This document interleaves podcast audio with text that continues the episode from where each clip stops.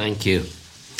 With that news about the end of the rail infrastructure work, I suppose you could say that there could be light at the end of the tunnel.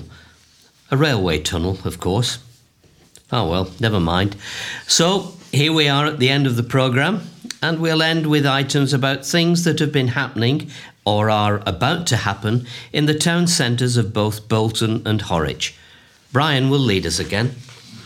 Markets will be making a comeback at the town's former market hall for the first time in more than 10 years. Moorgarth, owners of the Marketplace Shopping Centre, has announced that it will be bringing back its version of the traditional marketplace later this month, with a food hall and artisan market. The Leeds Bades Company has been responsible for the hub's revamp since the market hall closed, controversially, in 2007, with many traders moving to the market in Ashburner Street. Tim Vaughan, the Chief Executive Officer of Moorgarth Group, said, For us, real estate asset management is about much more than buying and refurbishing a building and then renting it out or selling it. It's about creating a working environment, a community that people relate to and want to spend time in.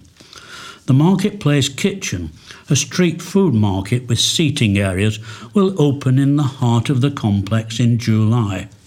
This will be followed by an outdoor market section in August. This will be held on the Marketplace patio overlooking at Bridge Street, offering flowers, arts and crafts, vintage items, and bric a brac. The Marketplace Food Hall, with 20 units for local entrepreneurs, will open in October. Bolton Market will continue to operate from its base in Ashburner Street, and Francis Bonnet, a spokesman for Moorgarth, made it clear that it was not their intention to compete with the main market, but to complement it.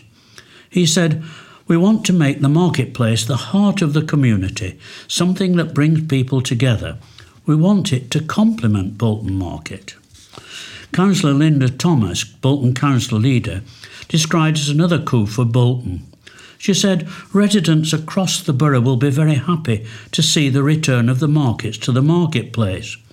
We are very proud of our award winning partnership with the Moorgarth Group to deliver the transformation of the centre with the new dining destinations in the vaults and the light cinema. The addition of the food hall and artisan market will offer residents something different, and it will only add to the growing vibrancy of the town centre. Our £100 million master plan is furthering our ambition to regenerate the town centre, bolster our local economy, attract more shops and local jobs for the benefit of all our residents.